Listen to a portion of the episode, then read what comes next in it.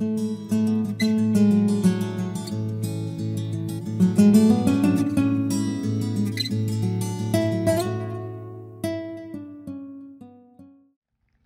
una vez más, muchísimas gracias por estar acompañándonos el día de hoy. En una cadena televisiva, Fox News, quizás ustedes lo han escuchado, en el año 2015 de julio 13 dieron esta noticia y decía así, madre de seis hijos, viuda y sin hogar, Sarah Robinson, se encontraba desesperada cuando la semana pasada trató de robar un supermercado en Kansas, en Estados Unidos. 300 dólares de pañales, zapatos, toallitas para bebé. Tras robar estos artículos, fue detenida por un agente de policía en el aparcamiento del supermercado. Pero la historia no acabó como pudiera suponerse. El agente Mark Engerbell, padre de dos niños, al ver que tres hijos de la mujer caminaban descalzos por el aparcamiento, decidió entrar en el supermercado y pagar el mismo por los artículos en lugar de arrestar a la mujer, según ha informado la cadena Fox News. Este policía debería de haber encarcelado a esta mujer por robar, pero en lugar de aplicar la ley, ¿qué es lo que hizo? Él pagó la deuda. Él pagó la deuda que esta mujer debería de pagar. Y Cristo el día de hoy nos va a mostrar que Él no solamente nos va a pagar o está dispuesto a pagar una deuda de dinero, sino una deuda más grande, es la deuda de nuestros pecados a Dios. Solamente piense en aquel policía. El, la responsabilidad del policía es ejecutar justicia es que la ley se cumpla. Pero lo que él hizo es que en lugar de ejecutarla, él mismo llevó ese vituperio, él mismo estuvo dispuesto a pagar esa cuenta. Y algo similar es lo que Cristo hace con nosotros. Y les pido por favor que abramos nuestras Biblias en Romanos capítulo 5, por favor, versículo 1 en adelante. Romanos capítulo 5, versículo 1 en adelante. La palabra de Dios dice de la siguiente manera, si usted no tiene Biblia, por favor, le ruego que escuche. La palabra de Dios dice así, justificados pues por la fe, tenemos paz para con Dios, por medio de nuestro Señor Jesucristo, por quien también tenemos entrada por la fe a esta gracia en la cual estamos firmes y nos gloriamos en la esperanza de la gloria de Dios. Y no solo esto, sino que también nos gloriamos en las tribulaciones, sabiendo que la tribulación produce paciencia y la paciencia produce prueba y la prueba esperanza y la esperanza no avergüenza porque el amor de Dios ha sido derramado en nuestros corazones por el Espíritu Santo que nos fue dado. Versículo 6, me gustaría que lo leyeran junto conmigo, ustedes en voz baja y en voz alta. Dice así, porque Cristo cuando aún éramos débiles, a su tiempo murió por los impíos. Ciertamente apenas morirá alguno por un justo, con todo pudiera ser que alguno osara morir por el bueno. Mas Dios muestra su amor para con nosotros, en que aún siendo pecadores, Cristo murió por nosotros. Y que el Señor el día de hoy nos bendiga con la interpretación de su palabra. El versículo 1 comienza diciendo, justificados pues por la fe. Y usted se preguntará, ¿qué significa la palabra justificación? ¿Qué es la justificación? La palabra justificación tiene que ver con justicia, tiene que ver con algo derecho, tiene que ver con algo recto, con algo justo, no a nuestros propios ojos. A nosotros muchas cosas nos pueden parecer rectos, pero aquí lo que se habla de esta justicia es una, justicia objetiva, según Dios, no según nuestros pensamientos. La palabra justificación significa hacer justo a alguien, significa declarar a alguien como justo. Es haber declarado a alguien como si nunca hubiese pecado. Pero esto asume algo.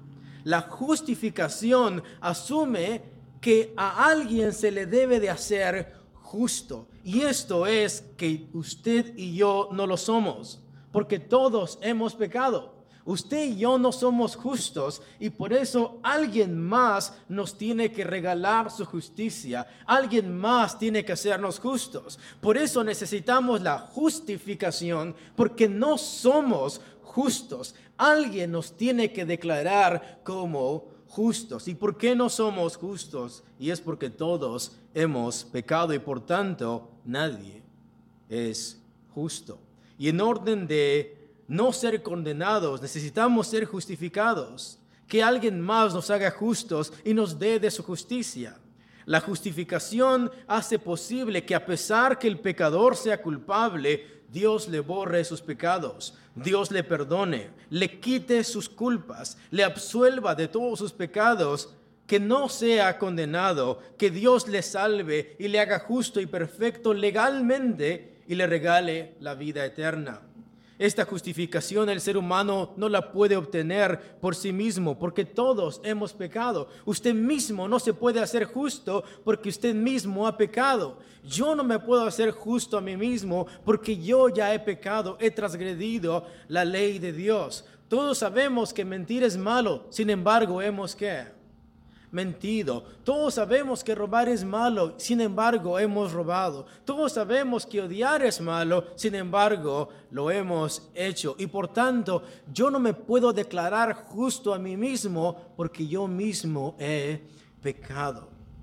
Nadie puede hacerse justo por sí mismo porque todos hemos violado la ley de Dios.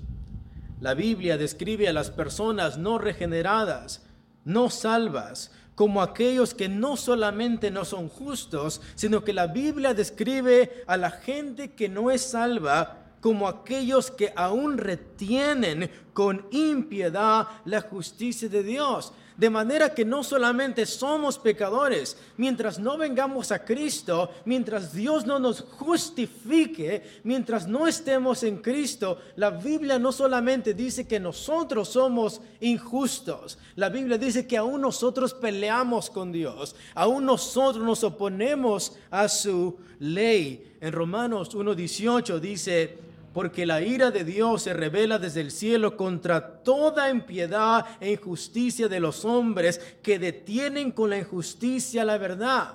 Muchas veces las personas no solamente son pecadoras, no solamente son injustas, sino que se oponen a Dios.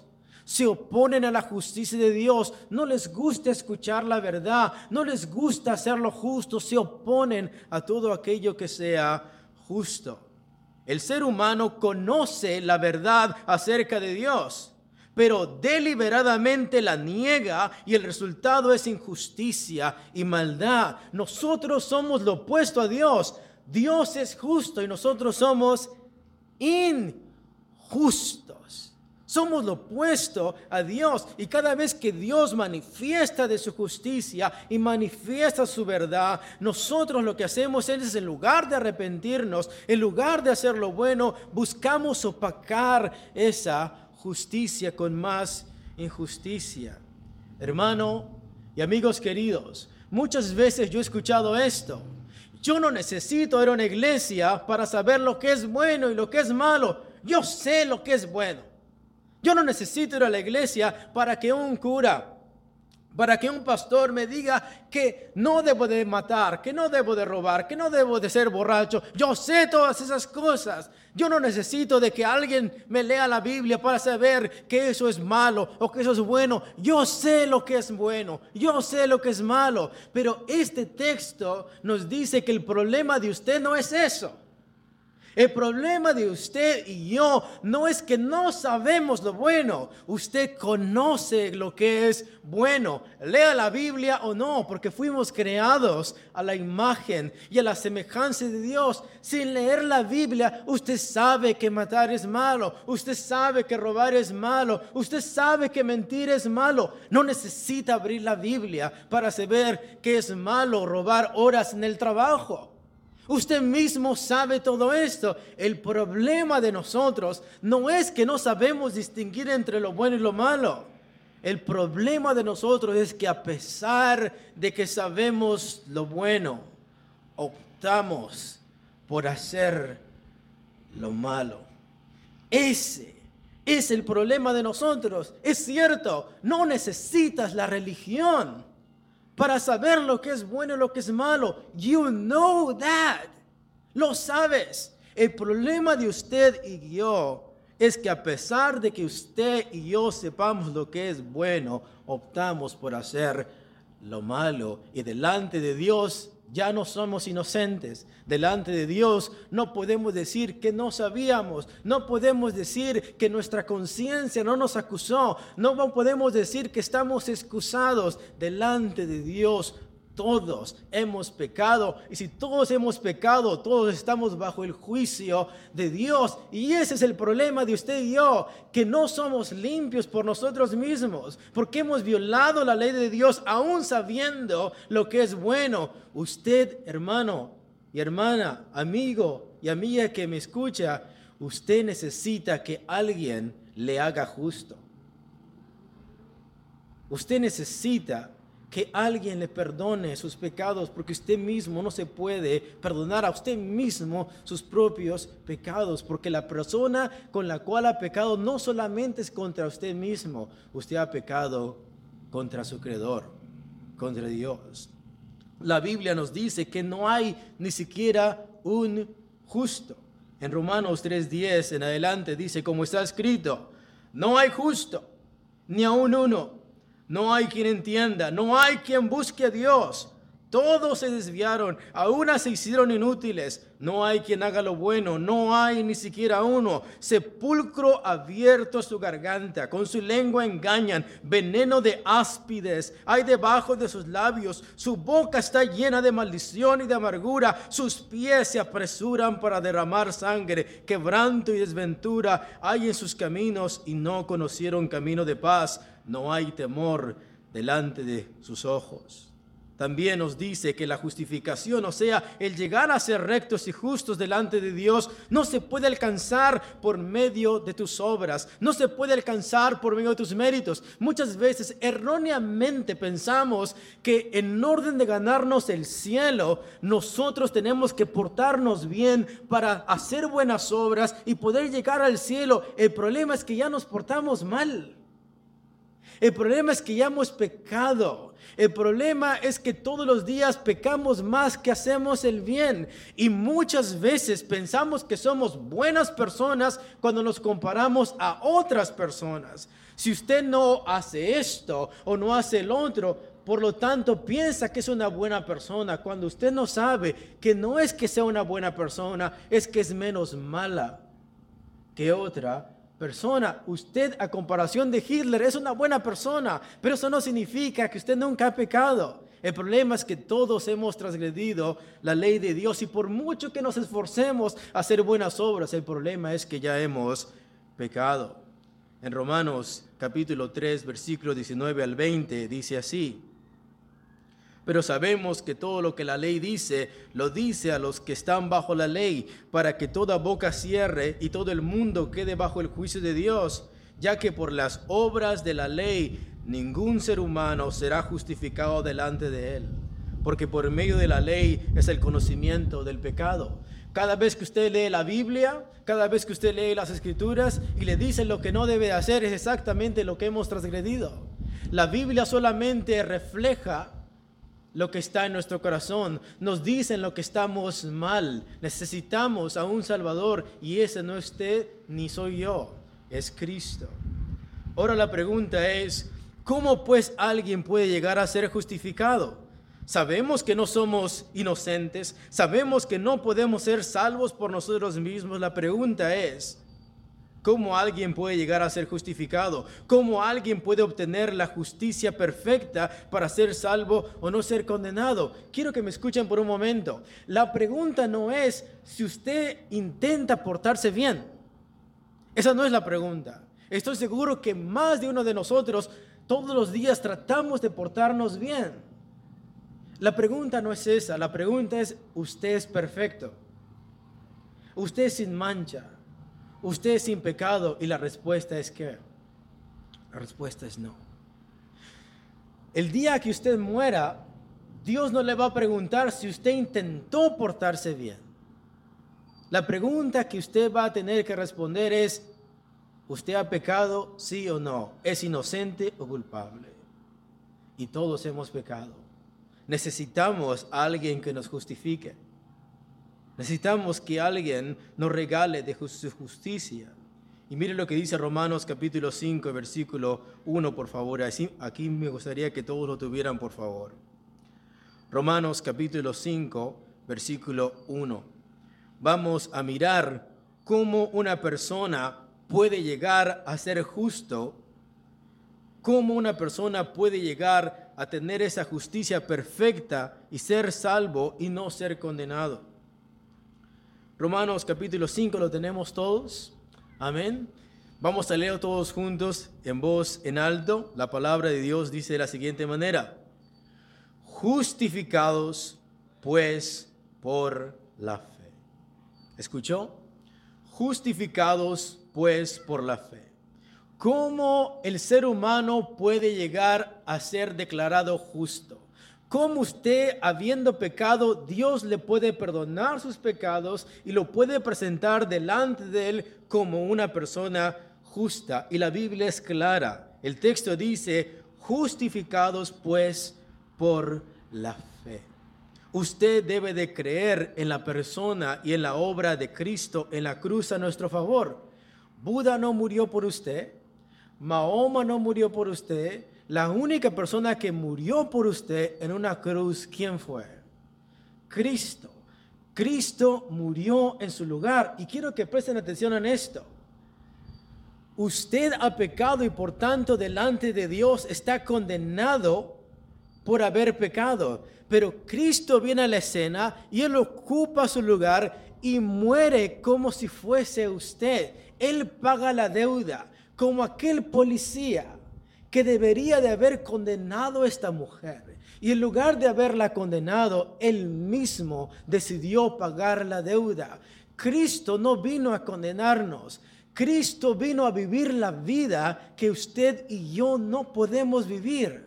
Usted y yo no, se puede, no nos podemos hacer perfectos, pero Cristo es perfecto. Y Cristo vino voluntariamente a morir en una cruz, a pagar sus pecados para que usted pueda ser declarado como qué? Como justo. Eso es la palabra justificación. Usted merece el infierno porque usted ha pecado. Yo merezco el infierno porque he pecado. Y delante de Dios yo estoy culpable. Y Dios es un juez justo y santo. Él no me puede declarar solamente mágicamente como que nunca he pecado. Él tiene que satisfacer su justicia. Y aquella persona que voluntariamente puso su cuerpo, puso su cuello, puso su sangre en lugar de usted, fue Cristo. Cristo optó voluntariamente morir no por una buena persona. Cristo murió por seres pecadores como nosotros. Justificados pues por la fe, tenemos paz para con Dios por medio de nuestro Señor Jesucristo. ¿Cómo pues alguien puede llegar a ser justificado? ¿Cómo alguien puede obtener la justicia perfecta para ser salvo y no ser condenado? En Romanos capítulo 3, versículo 21 al 24 dice así, pero ahora aparte de la ley, se ha manifestado la justicia de Dios, testificada por la ley y los profetas, la justicia de Dios por medio de la fe en Jesucristo, para todos los que creen en Él, porque no hay diferencia por cuanto todos pecaron y están destituidos de la gloria de Dios, siendo justificados gratuitamente por su gracia mediante la redención que es en Cristo Jesús. Es solo por medio de la fe en Cristo que podemos ser declarados justos y rectos delante de Dios.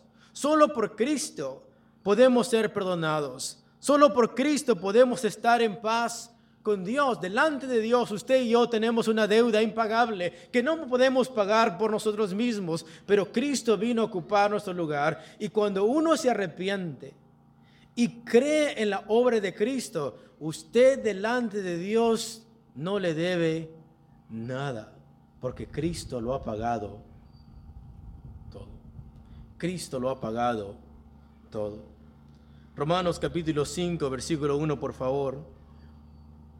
Justificados pues por la fe, tenemos paz para con Dios por medio de nuestro Señor Jesucristo.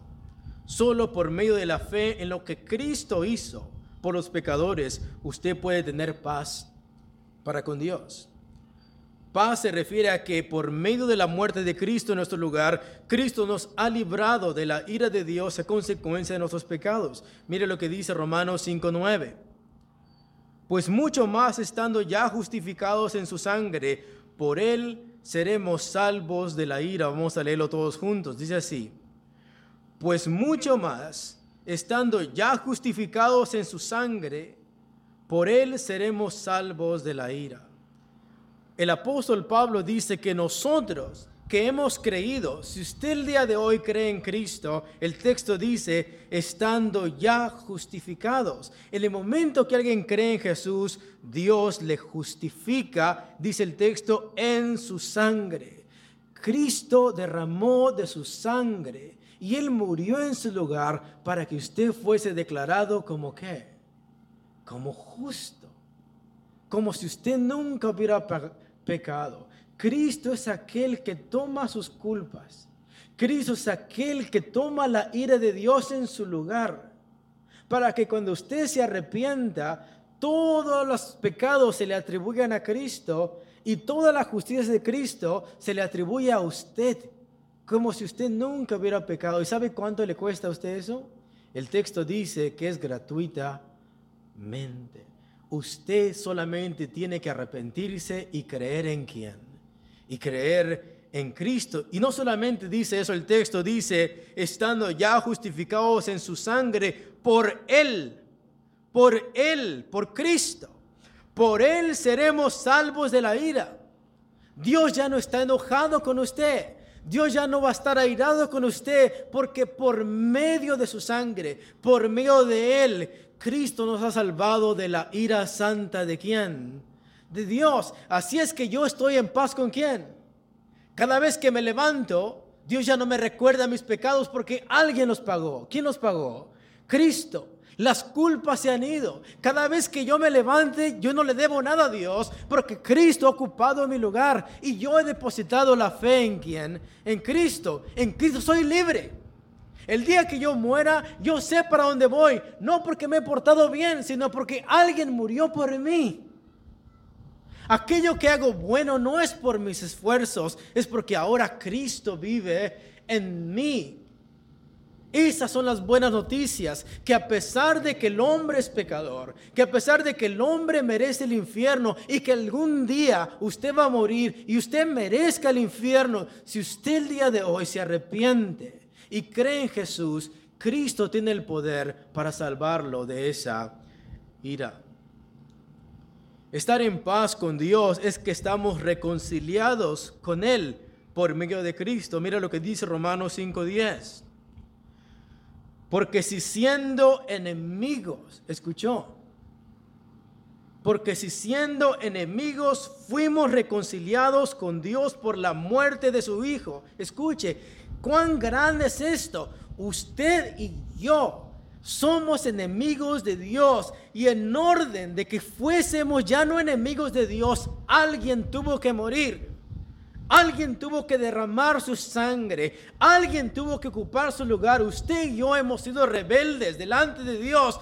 Y en orden de que Dios nos perdonara y en orden de que Dios no nos mirara como sus enemigos, alguien tuvo que sufrir lo que usted debería de sufrir, lo que yo debería de sufrir. Cristo voluntariamente derramó de su sangre para que usted ya no fuese contado como enemigo de Dios. Usted y yo hemos vivido de espaldas a Dios, pero Cristo viene a hacer las paces entre Dios y el hombre. Es Cristo y su cruz que le da la mano otra vez Dios al hombre y se pueden reconciliar porque Cristo ha muerto en nuestro lugar. El texto en Romanos 5 dice, porque si siendo enemigos fuimos reconciliados con Dios por la muerte de su Hijo, mucho más estando reconciliados seremos salvos por su vida. Y esta paz se obtiene solo por medio de Cristo, por las obras de Cristo, no por las obras del pecador. Usted tiene que poner su confianza en las obras de Cristo y no las de usted. Pero escuchen, muchos de ustedes pueden decir, yo he cometido tantos pecados, he vivido una vida tan mal, es más, me he desviado de Cristo y he hecho cosas tan horribles que no pienso que Dios me pueda perdonar a pesar de lo que yo he hecho. Y la Biblia entonces nos muestra cuán grande es el amor de Dios, cuán grande realmente Dios le ama. Si usted quiere saber el día de hoy que Dios le ama, solamente escuche este versículo. Justificados pues por la fe, tenemos paz para con Dios por medio de nuestro Señor Jesucristo por quien también tenemos entrada por la fe a esta gracia en la cual estamos firmes y nos gloriamos en la esperanza de la gloria de Dios. Y no solo esto, sino que también nos gloriamos en las tribulaciones, sabiendo que la tribulación produce paciencia y la paciencia prueba y la prueba esperanza y la esperanza no avergüenza porque el amor de Dios ha sido derramado en nuestros corazones por el Espíritu Santo que nos fue dado. Escucha el versículo 6 porque Cristo cuando aún éramos débiles, escuchó, porque Cristo cuando aún éramos débiles, cuando el texto dice cuando éramos débiles, significa que Cristo vino cuando usted ni yo podíamos salvarnos por nuestras propias obras. Ahí cuando éramos flacos, Ahí cuando nosotros estábamos condenados delante de Dios por haber pecado y cuando nosotros no podíamos hacer nada. We are toast in ourselves. No podemos salvarnos a nosotros mismos. Y ahí cuando éramos débiles, incapaces de que alguien nos perdonara, Cristo vino y murió por quién? Dios sabe que usted no se puede salvar a usted mismo y por eso Cristo vino precisamente cuando usted es débil.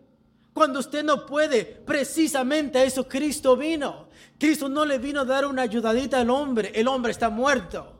Está muerto en sus delitos y pecados.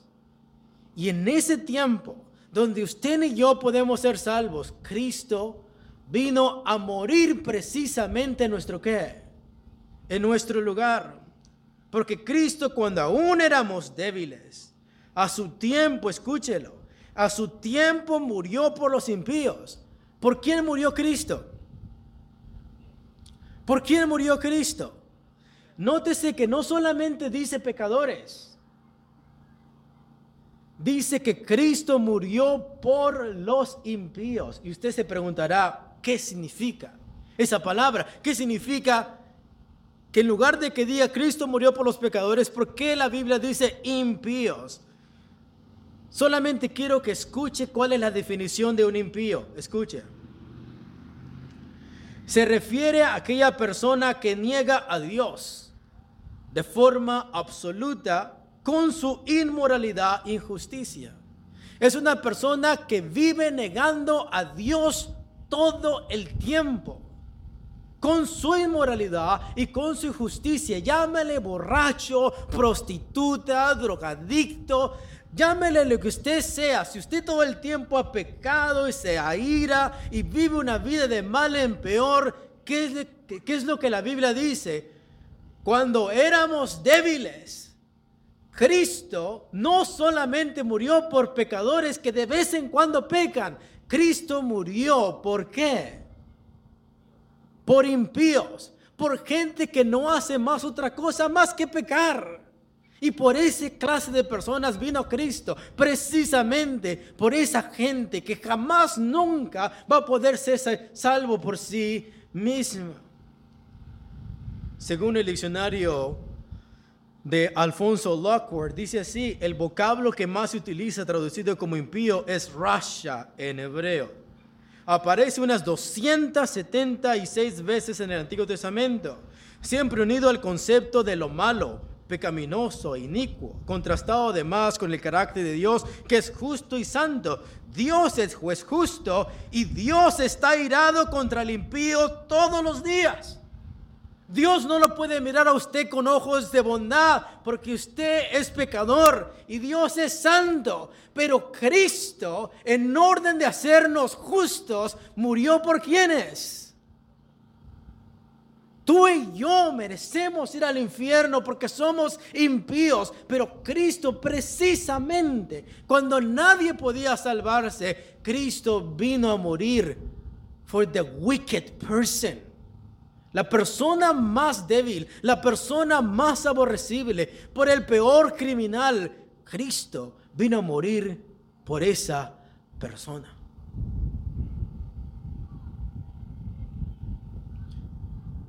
Ser impío describe la Biblia una actitud espiritual que es lo contrario a la piedad, es al desprecio de Dios, a la gente que desprecia a Dios a la gente que le ha escupido la cara a Dios y que se ha reído de Cristo. A esa gente Cristo vino a salvar. Cristo vino a morir por esa clase de gente. Porque Cristo cuando aún éramos débiles, a su tiempo murió por los impíos. La Biblia al día dice, en verdad, cuando éramos incapaces de salvarnos en el tiempo señalado, Cristo murió por los malvados, por los peores criminales, por los peores pecadores. Si usted piensa que Dios no le puede salvar porque ha pecado mucho, precisamente Cristo vino a salvar lo que no se puede salvar por sí mismo. La palabra de Dios para todos dice, Cristo murió por nosotros en el momento preciso, cuando aún éramos incapaces de salvarnos, siendo enemigos de Dios. Cuando íbamos de espaldas a Dios, cuando lo despreciábamos, cuando no hacíamos otra cosa más que pecar, cuando aún escuchábamos la palabra y aún odiábamos a Dios y escupíamos a Dios y hemos hecho actos tan horribles por esa clase de personas, Cristo vino a morir por el impío. Y si usted se considera uno de ellos, Cristo murió por usted. ¿Y sabe qué significa esto? that Christ loves you. Que Cristo te ama. Te ama no porque te portas bien, sino a pesar de que te portes mal. Cristo vino a dar la vida precisamente por ese tipo de personas. Versículo 7. Ciertamente apenas morirá alguno por un justo otras versiones dicen a duras penas. Una persona podría morir por un justo. Solamente quiero que vea el contraste. Una persona imperfecta como usted y como yo, pecadora, podría ser que estuviera dispuesta a morir por alguien justo a nuestros ojos oh, a tal persona que yo considero justa, por esa persona a lo mejor sí moriría. Es lo que está diciendo el texto. La gente pecadora como usted y como yo, miramos a una persona y decimos, bueno, esa persona posiblemente es justa. Yo sí moriría por esa persona. Y después el texto dice, con todo, pudiera ser que alguno osara por, ir por, el, por morir por el bueno. Tal persona me ha tratado bien tal persona se ha portado bien conmigo y está en apuros. A lo mejor yo moriría por fulano de tal. ¿Por qué? Porque me ha hecho muchos qué. Me ha hecho muchos favores. Ay, qué tan buena persona. Se ha portado bien conmigo. Voy a dar mi vida por él. Pablo está diciendo, puede ser que a duras penas alguien pueda morir por alguien que es recto. O puede ser que alguien pueda morir por alguien que le ha hecho bien de vez en cuando porque nosotros como pecadores queremos morir por algo que sea justo, por algo que sea que alguien que nos haya hecho el bien. Pero ¿qué cree? Cristo no vino a morir por ninguna de esas dos personas. Cristo no vino a morir ni por los justos, porque no hay, ni los buenos, porque todos hemos aborrecido a quién? A Dios. Cristo vino a morir por otra clase de personas. Mira lo que dice, versículo 8. Mas Dios muestra su amor para con nosotros, en que siendo aún pecadores, siendo aún pecadores, Cristo murió por nosotros. Dios muestra su amor en contraste a lo que hace la gente pecadora. Que a duras penas puede morir alguien por un justo. Que alguien podría morir por aquel que le ha hecho el bien, pero Dios no murió por ese tipo de personas. Dios muestra su amor para con nosotros. ¿Quiénes son nosotros? Impíos, gente pecadora, gente que transgredió la ley de Dios, gente que se ha portado mal, gente que no ha hecho otra cosa más que pecar. Por ese tipo de, de personas que aún siendo pecadores, Cristo murió por nosotros. Versículo 10 y terminamos.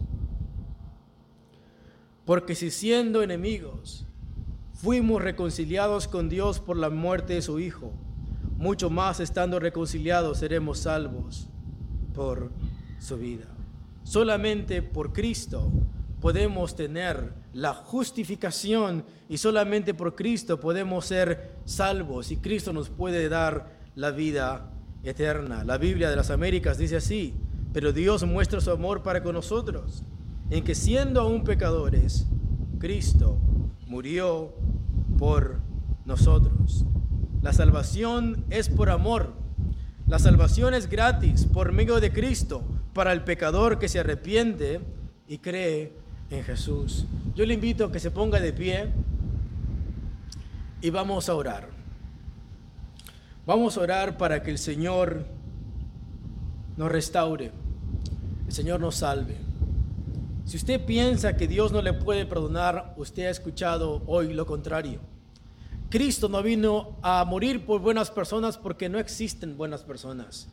Cristo no vino a morir por gente justa porque no hay un justo. Cristo vino no solamente a morir por pecadores, Cristo vino a morir por impíos. Dios le ama Cristo vino a ocupar su lugar, pero usted debe de arrepentirse. Usted debe de confesar sus pecados. Yo le invito a eso. Inclinemos nuestros rostros y oremos.